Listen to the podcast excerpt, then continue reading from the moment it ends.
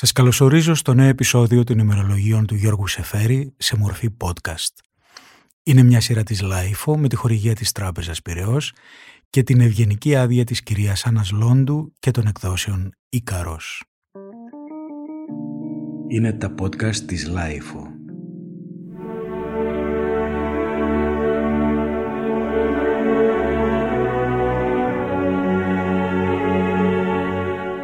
Τη μέρα της ονομαστικής του εορτής, Απρίλιος του 1941, ο Γιώργος Εφέρης φτάνει στα Χανιά της Κρήτης, στο λιμάνι της Ούδας, με ένα καράβι γεμάτο υπεροπτικούς Εγγλέζους, Γερμανούς εχμαλώτους. Κάπου εκεί στο ίδιο πλοίο είναι και η συγγραφέα της Βαλκανικής Τριλογίας, η Ολίβια Μάνινγκ, που θα περιέγραφε και αυτή αργότερα το αργόσυρτο αλλά ανήσυχο δεκάωρο ταξίδι από τον Πειραιά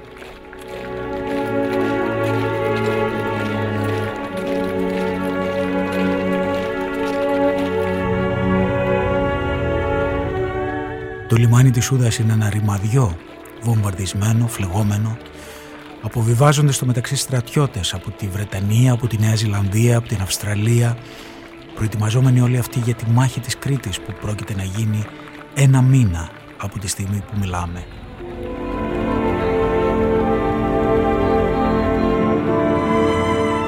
Μέσα σε αυτό το χάος ο ποιητής θα καταφτάσει με τη γυναίκα του, ακολουθώντας την ελληνική κυβέρνηση που ανάθεμα και αν ξέρει τι πρόκειται να κυβερνήσει, δεδομένου ότι η χώρα βρίσκεται πλέον υπό την κατοχή των Γερμανών και των συνεργατών τους, εκείνων δυστυχώς από τους Έλληνες που τους κάνουν τη δουλειά, πυθύνια και ας το πούμε, ας μη φοβόμαστε τις λέξεις, προδοτικά.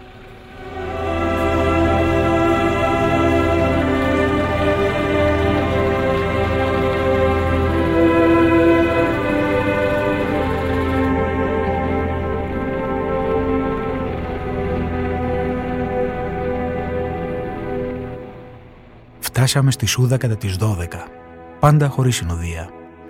Εκτός από μια κανονιά που ακούστηκε μέσα στη νύχτα, το ταξίδι ήταν ατάραχο. Νομίζω πως πρέπει να χρωστούμε χάρη γι' αυτό στους Γερμανούς αχμαλώτους που είχαμε στο πλωριό Αμπάρι. Τα Στούκας είχαν τα μέσα να πληροφορηθούν για το φορτίο κάθε καραβιού που ξεκινούσε από τον Πειραιά. Ήμασταν ξαγρυπνισμένοι κάμποσες νύχτες και νηστικοί. Πρώτη φορά στη ζωή μου ζητιάνεψα λίγο ψωμί για τη γυναίκα μου από ένα Έλληνα στρατιώτη.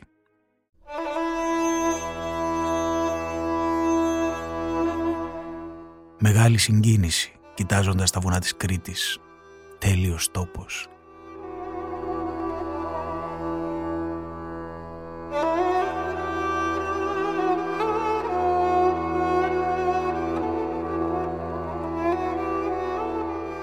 Ξεμπαρκάραμε ύστερα από τέσσερις ώρες το λιμάνι της Σούδας είναι τώρα ένα νεκροταφείο καραβιών.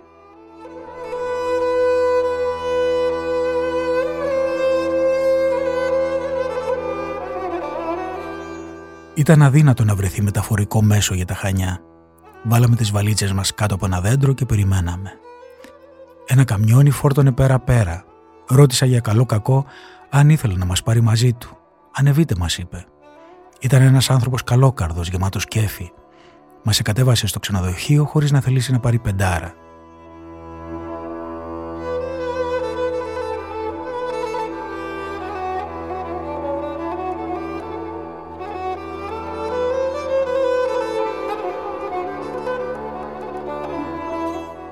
Το ξενοδοχείο ασφιχτικά γεμάτο.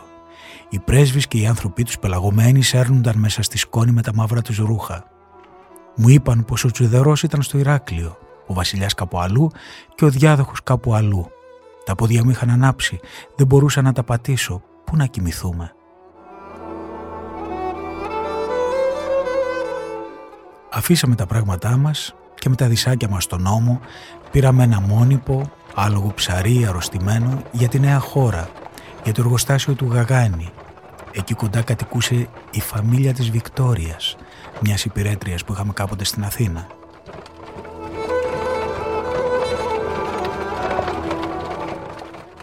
Ευτυχώς τους βρήκαμε.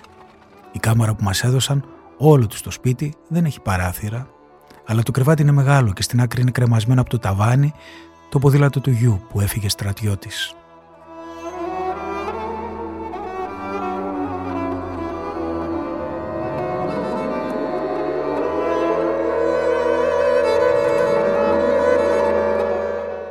Καθώς ερχόμασταν, συναγερμός.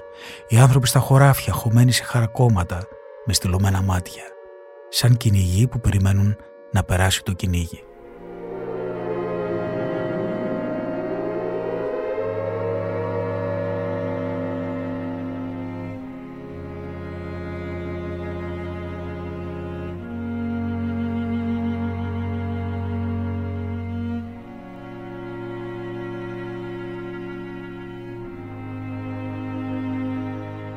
Το βράδυ φάγαμε σε μια ταβέρνα γεμάτη νεοφερμένους. Κοπέλες με τα δάκρυα στα μάτια τριγυρνούν ρωτώντας όποιον τύχει αν άκουσε τίποτα για τον αδερφό που είναι στο μέτωπο. Κάθε φαμίλια περιμένει κάποιον να γυρίσει.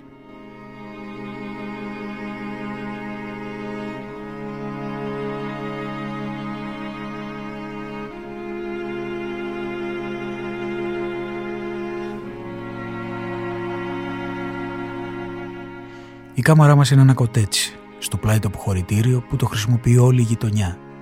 Πλενόμαστε στην αυλή. Όμως ο πρωινός αγέρας είναι ζωογόνος, καθώς και η καλή καρδιά των ανθρώπων.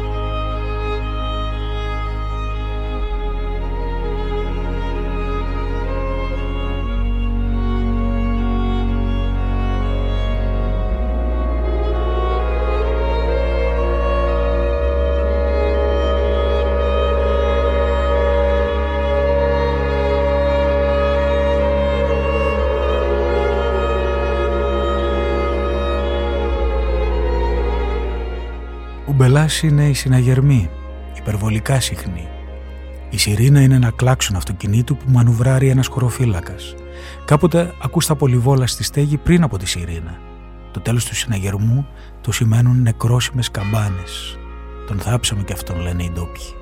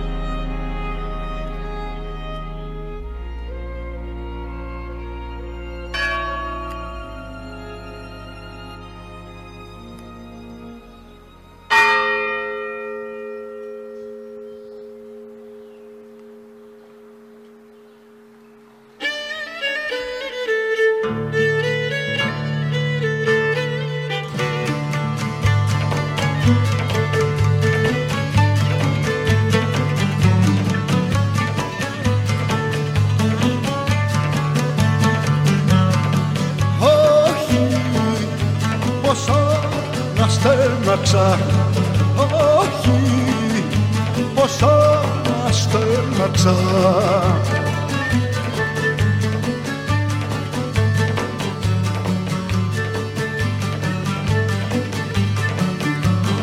Όχι πόσο να στέναξα. Σε ένα έρημο σε ένα έρημο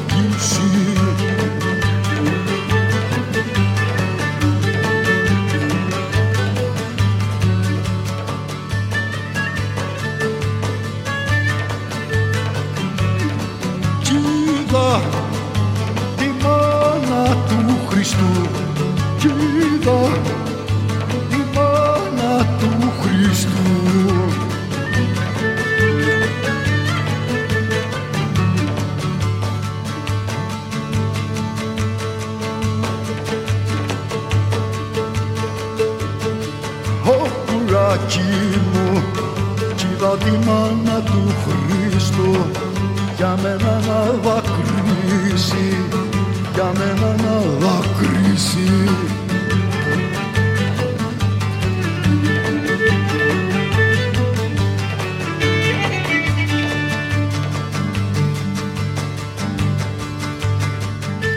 Λίγο μετά, ο Σεφέρης και η Μαρό θα βρουν ένα συμπαθητικό σπιτάκι και βεβαίως ο ποιητής δεν θα πάψει να είναι ποιητής. Από τη μια θα βλέπει το τρομακτικό παράδοξο να ανήκει σε μια αυτοεξόριστη κυβέρνηση στην Κρήτη που η Κρήτη είναι ο τόπος που περισσότερο από κάθε άλλο ελληνικό τόπο αντιπαθούσε τη δικτατορία του Μεταξά και σαν να μην έφτανε αυτό μαζί τους ήταν και ο βασιλιάς. Ο βασιλιάς στην πατρίδα του Βενιζέλου. Για δες την εικόνα.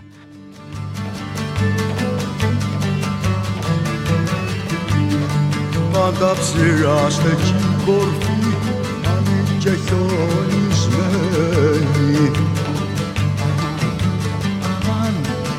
και Όλοι σχεδόν οι κριτικοί πίστευαν, όχι αδίκως, ότι η κυβέρνηση τα πούλησε όλα και ότι έπεσε μεγάλη προδοσία.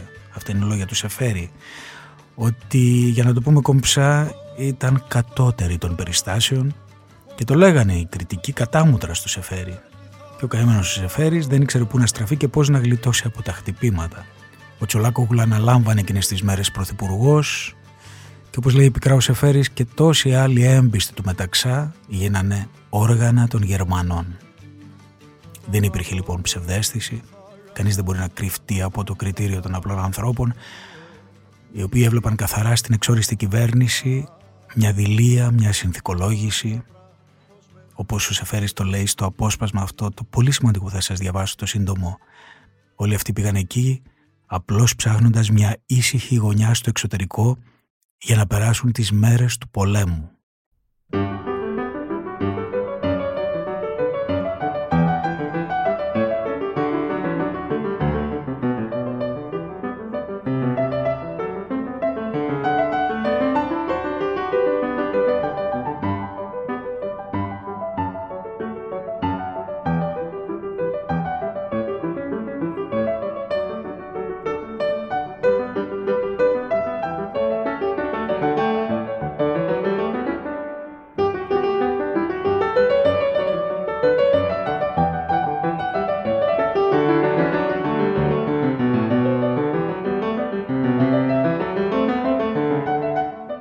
Τρίτη 6 Μαΐου 1941.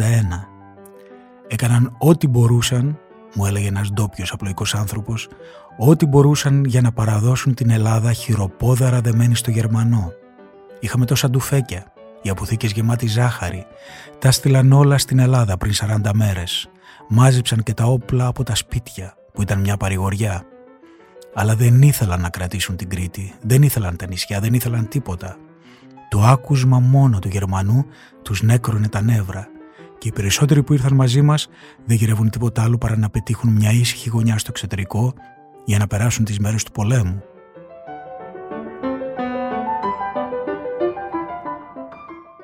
Είναι παράξενο και υπέρογκο να το συλλογίζεται κανείς. Ο λαός έκανε μόνος του αυτό που έκανε στην Αλβανία. Μόνος του. Οι έξι μήνες του πολέμου ήταν δύο πράγματα ολότελα ξεχωριστά. Από το ένα μέρος ένα άνθισμα, μια ανώνυμη Ανάσταση και από την άλλη ο καρκίνος της κυβέρνησης στη Μεγάλη Βρετανία με τους σκοτεινούς διαδρόμους και τις απελπιστικές χειρονομίες. Caught between the twisted stars, the plotted lines, the faulty map that brought Columbus to New York. Betwixt between the east and west, he calls on her wearing a leather vest. The earth squeals and shudders to a halt. A diamond crucifix in his ear is used to help ward off the fear that he has left his soul in someone's rented car. Inside his pants, he hides a mop to clean the mess that he has dropped into the life of lithesome Juliet Bell. And Romeo wanted Juliet, and Juliet wanted Romeo And Romeo wanted Juliet. And Juliet wanted Romeo. Romeo Rodriguez squares his shoulders and curses Jesus, runs a comb through his black ponytail. He's thinking of his lonely room, the sink that by his bed gives off a stink, then smells her perfume in his eyes, and her voice was like a bell. Σε αυτό λοιπόν το ζωφερό, το άσχημο, το νοσηρό κλίμα Αυτό που θα σώσει ακόμα μια φορά τους εφέρει είναι η ίδια η ποίηση. Η αγάπη τους στη φύση της Κρήτης, στους λεβεντόγερους που κατεβαίνουν από τα βουνά, στη γλώσσα την κριτική την τόπια, τον ερωτόκριτο, τη μαγεία της νύχτας. Και όχι βέβαια ότι όλα αυτά τα βιώνει χαμένος στον κόσμο του. Σταθερά διατρέχουν τις καταγραφές του όλων εκείνων των ημερών, πράγματα τραγικά, θάνατοι που έχουν αρχίσει και γίνονται συνηθισμένοι και ένα περιστατικό που δεν το ξεχνάς εύκολα. And Romeo had Juliet And Juliet had her Romeo And Romeo had Juliet And Juliet had a Romeo I'll take Manhattan in a garbage bag with Latin written on it that says it's hard to give a shit these days. Manhattan sinking like a rock until the filthy Hudson, what a shock. They wrote a book about it, they said it was like ancient Rome. Σάββατο 26 Απρίλη. Οικία Μανώλη Μέφα, οδός Γιαμπουδάκη 77. And something flickered for a minute. Βρήκαμε ένα σπιτάκι κοντά στο διοικητήριο. Μετακομίσαμε σήμερα. Το σπίτι έχει ό,τι χρειαζόμαστε. Μια κρεβατοκάμαρα, άλλη μια που τη δώσαμε στον ξύδι, ένα χόλ και τραπεζαρία, ένα πλισταριό που πλενόμαστε και μια έξοχη βεράντα. Πάνω από τα λεμονόδεντρα βλέπεις μακριά ως πέρα τη γυμνή θάλασσα. Ευλογία Θεού αν ήταν βολετό να μείνουμε στην Κρήτη. Κάτω στο περιβόλι του Κυρμανόλη μιλούμε για τον ερωτόκριτο. Του λέω τους στίχους που θυμούμε και αυτό συμπληρώνει. Με συγκινεί η γλωσσική ασφάλεια αυτών των ανθρώπων. Μόνο στη Ρούμελη βρήκα τέτοια σιγουριά, στην Αράχοβα, ακούγοντας ένα γέρο βοσκό που με είχε στο σπίτι του. Έπειτα ο Κυρμανόλης, κοιτάζοντας τον ουρανό, θυμάται τα νιάτα του. Τον καιρό εκείνο, λέει, ήταν άλλη πόλεμη. Είχε και αυτός ένα ντουφέκι, είχες κι εσύ.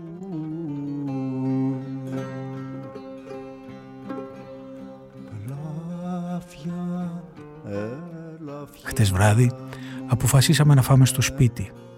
Γίνεται μια ελεηνή μάχη για την τροφή στις ταβέρνες των Χανιών μια πηχτή ανθρώπινη μάζα από μεθυσμένους Εγγλέζους και απογνωσμένους ανθρώπους που έρχονται από την Ελλάδα αδέσποτοι. Βλέπεις το μάγειρα να κρατάει ένα ταψί και σε ένα δευτερόλεπτο τα πάντα εξαφανίζονται για να μείνει λίγη κόκκινη σάλτσα πάνω στον μπακύρι.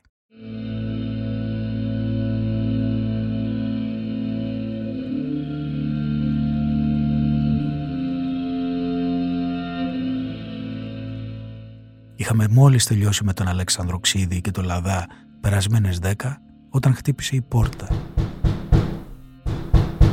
Ο Λαδάς πήγε και άνοιξε.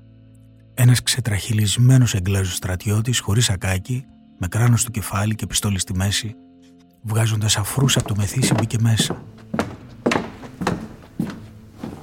Είπα στη Μαρό να κλειστεί στο δωμάτιό μας. Ο Λαδάς έριξε τον ηλεκτρικό φανό στο πρόσωπό του. Τα μάτια του γυάλισαν, σαν τα μάτια ενός ζώου αγριεμένου ή κυνηγημένου. «Σβήστε αυτό το φως», φώναξε και έπειτα είπε «I want a mademoiselle». Αυτό το ξανάλεγε όλη την ώρα. Ο Λαδάς το απαντούσε πολύ ήσυχα, πολύ ψύχρεμα. Ίσως αυτό τον μαλάκωσε. «Ακούστε», με είπε. «Ήμουν στη Δουκέρκη. Πολέμησα στην Ελλάδα, βρήκα παντού το θάνατο. Οι Γερμανοί φέρνουν παντού το θάνατο. Δεν θέλω πια, δεν μπορώ, θέλω ειρήνη. Δώστε μου ειρήνη, ειρήνη. Είχε γονατίσει μπροστά στο λαδάκι και του είχε αγκαλιάσει τα πόδια.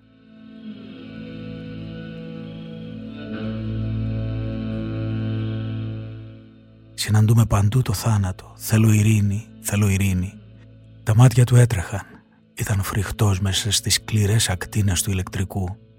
«Τι είστε εσείς» ρώτησε ξάφνου. «Αφού είστε Έλληνες γιατί μιλάτε αγγλικά; Μήπως είστε πέμπτη φάλαγγα». Την Αθήνα την παράδοσε η πέμπτη φάλαγγα στους Γερμανούς.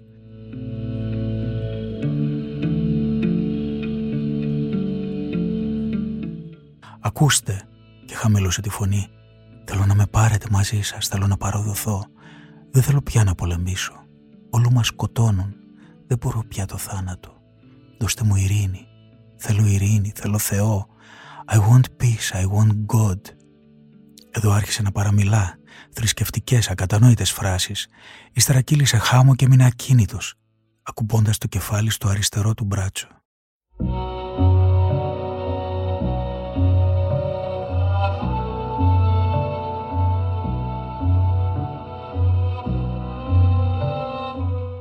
Ο Οξύδης είχε πάει στην αρχή να φωνάξει το αγγλικό περίπολο.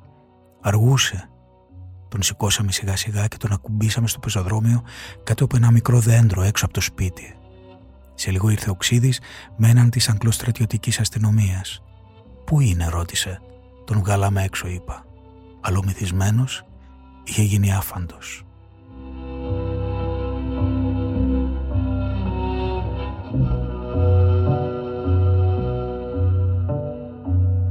Δεν έχει αρχή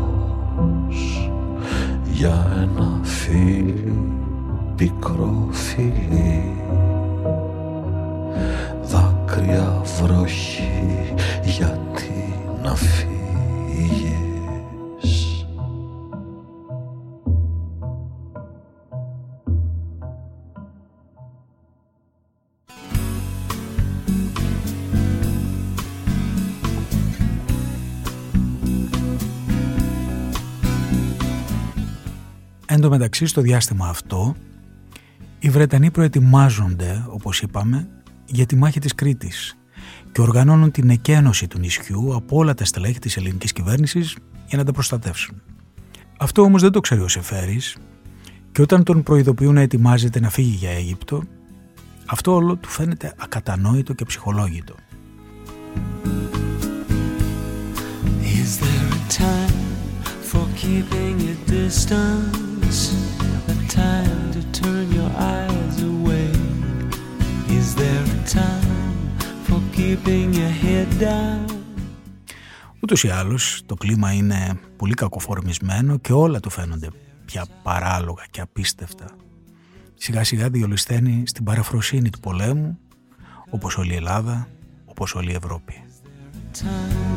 for high street shopping to find the right dress to wear. Here she comes. Heads turn around. Here she comes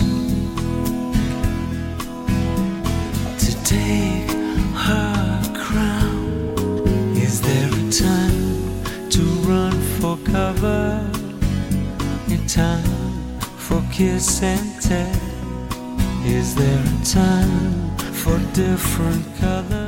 Παρασκευή 9 Μάη. Ένα φίδι σου τρώει το μυαλό και την καρδιά. Μια στεγνή ατμόσφαιρα Σε ξεραίνει.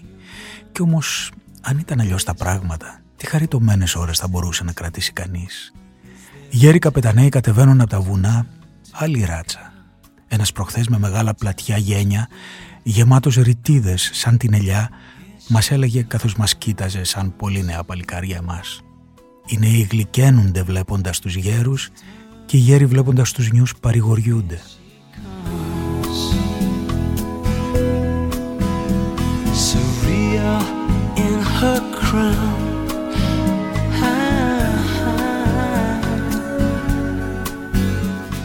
Αλλά δεν μπορώ να καταλάβω γιατί ήρθε η κυβέρνηση εδώ αφού δεν έχει σκοπό να μείνει. Τώρα είναι ελεηνό να βλέπει ο κόσμος αυτή την ατμόσφαιρα φυγής. Ζητούμε από ένα πληθυσμό να πάρει ηρωικές αποφάσεις και συνάμα κουρελιάζουμε το ηθικό του με τη στάση μας. Έξω οι διαδόσεις μένονται. Ο βασιλιάς φεύγει, ο τσουδερός φεύγει. Πότε θα πάψουμε να κάνουμε κουταμάρες δωρεάν; Είναι κάτι που λείπει από αυτό τον πόλεμο. Το χέρι, το νεύρο, ο κυβερνήτης νους. Δεν ξέρω.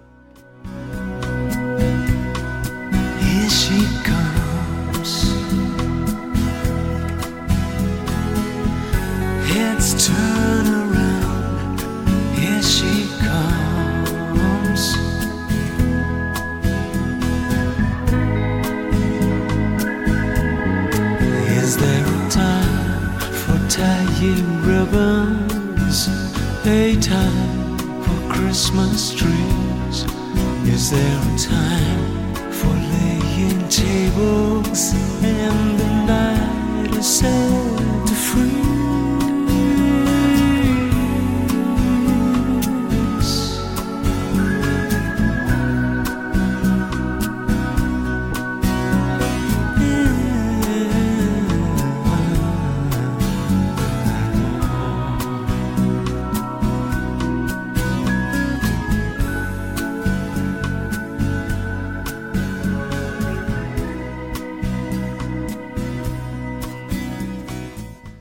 Δεν καταλαβαίνει κανείς πώς περνούν οι μέρες. Γύρω ένας ξερός πυρετός. Εκείνο που λείπει είναι αυτό που υπήρχε στο μέτωπο. Το ομαδικό αίσθημα της ορμής, του κεφιού, της θυσίας, η κοινή φλόγα. Συλλογίζεται κανείς όπως τον καιρό της σκλαβιάς. Τα ίδια νοήματα δημοτικών τραγουδιών ξαναγυρίζουν για να σου φέρουν την παρηγοριά ή την ελπίδα. Η θάλασσα από το παράθυρό μου, πέρα, χωρίς κανένα πλεούμενο, είναι έξοχη. Το νησί γεμάτο μυρωδιές από βότανα και λεμονάνθια. Μια αφάνταστη γαλήνη. Δεν μπορεί να το χωρέσει ο νους του ανθρώπου πώς μπορεί από τη μια στιγμή στην άλλη να πέσει η φωτιά και το σίδερο μέσα σε μια τέτοια κατάνοιξη; Έτσι πρέπει να ήταν ηχείως την παραμονή της φαγής.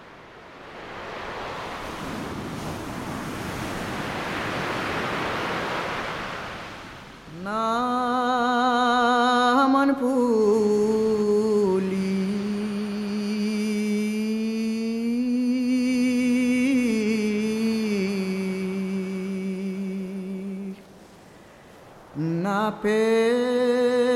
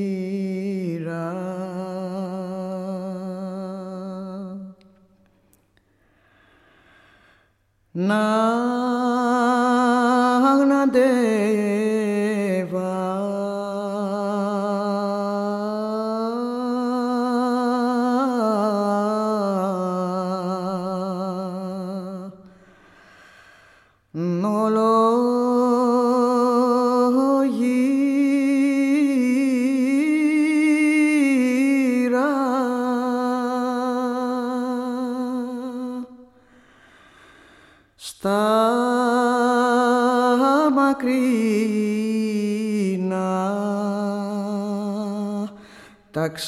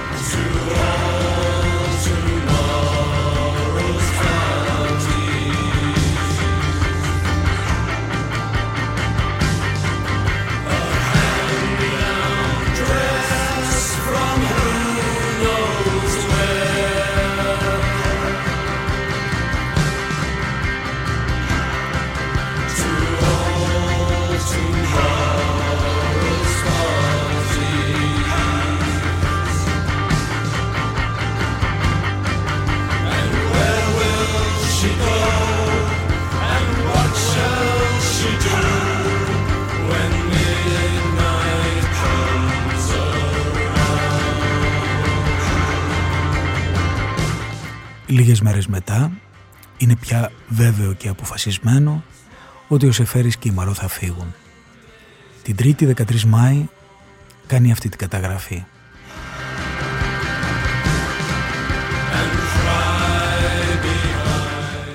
Το απόγευμα πήγαμε με τη Μάρο να κόψουμε λίγο θυμάρι για να το πάρουμε μαζί μας τώρα που φεύγουμε. Δεν βρίσκαμε και ρωτήσαμε ένα γεροβοσκό που φώναζε πως οι Εγγλέζοι μπήκαν στην εκκλησιά και κλέψαν ένα κόνισμα. Ζήτησε τσιγάρα. Είναι ο πρώτος άνθρωπος που μου ζήτησε κάτι εδώ πέρα. Μας έκοψε θυμάρι και μας πήγε στην εκκλησιά για να προσκυνήσουμε. Ένα φράγκικο χάλασμα, υποθέτω, από τις μητερές καμάρες που διακρίνονται. Φεύγουμε λοιπόν αύριο. Βαριά καρδιά και στους δυο μας. Κοντά στην εκκλησιά, δύο στέρνες.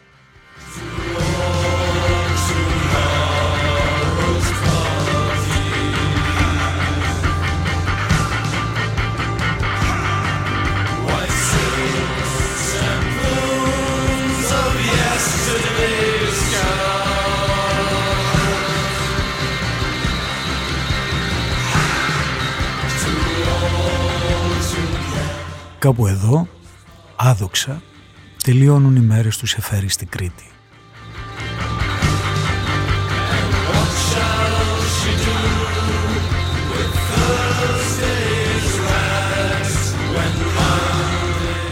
Στις 14 Μαΐου του 1941, ένα τεράστιο υπεροικιάνιο, το Νέα Ζηλανδία, περιμένει στο λιμάνι της Σούδας, το Σεφέρι και τους άλλους αυτοεξόριστους της ελληνικής κυβέρνησης να τους μεταφέρει στην Αίγυπτο.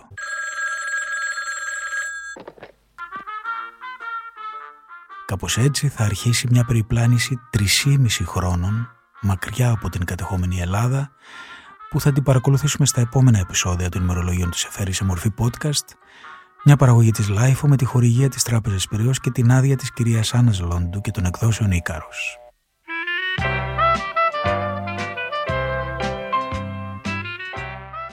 Είμαι ο Στάθης Τσαγκαρουσιάνος και την άλλη Κυριακή σας περιμένω να συνεχίσουμε αυτό το ταξίδι. Καλή συνέχεια σε όλους.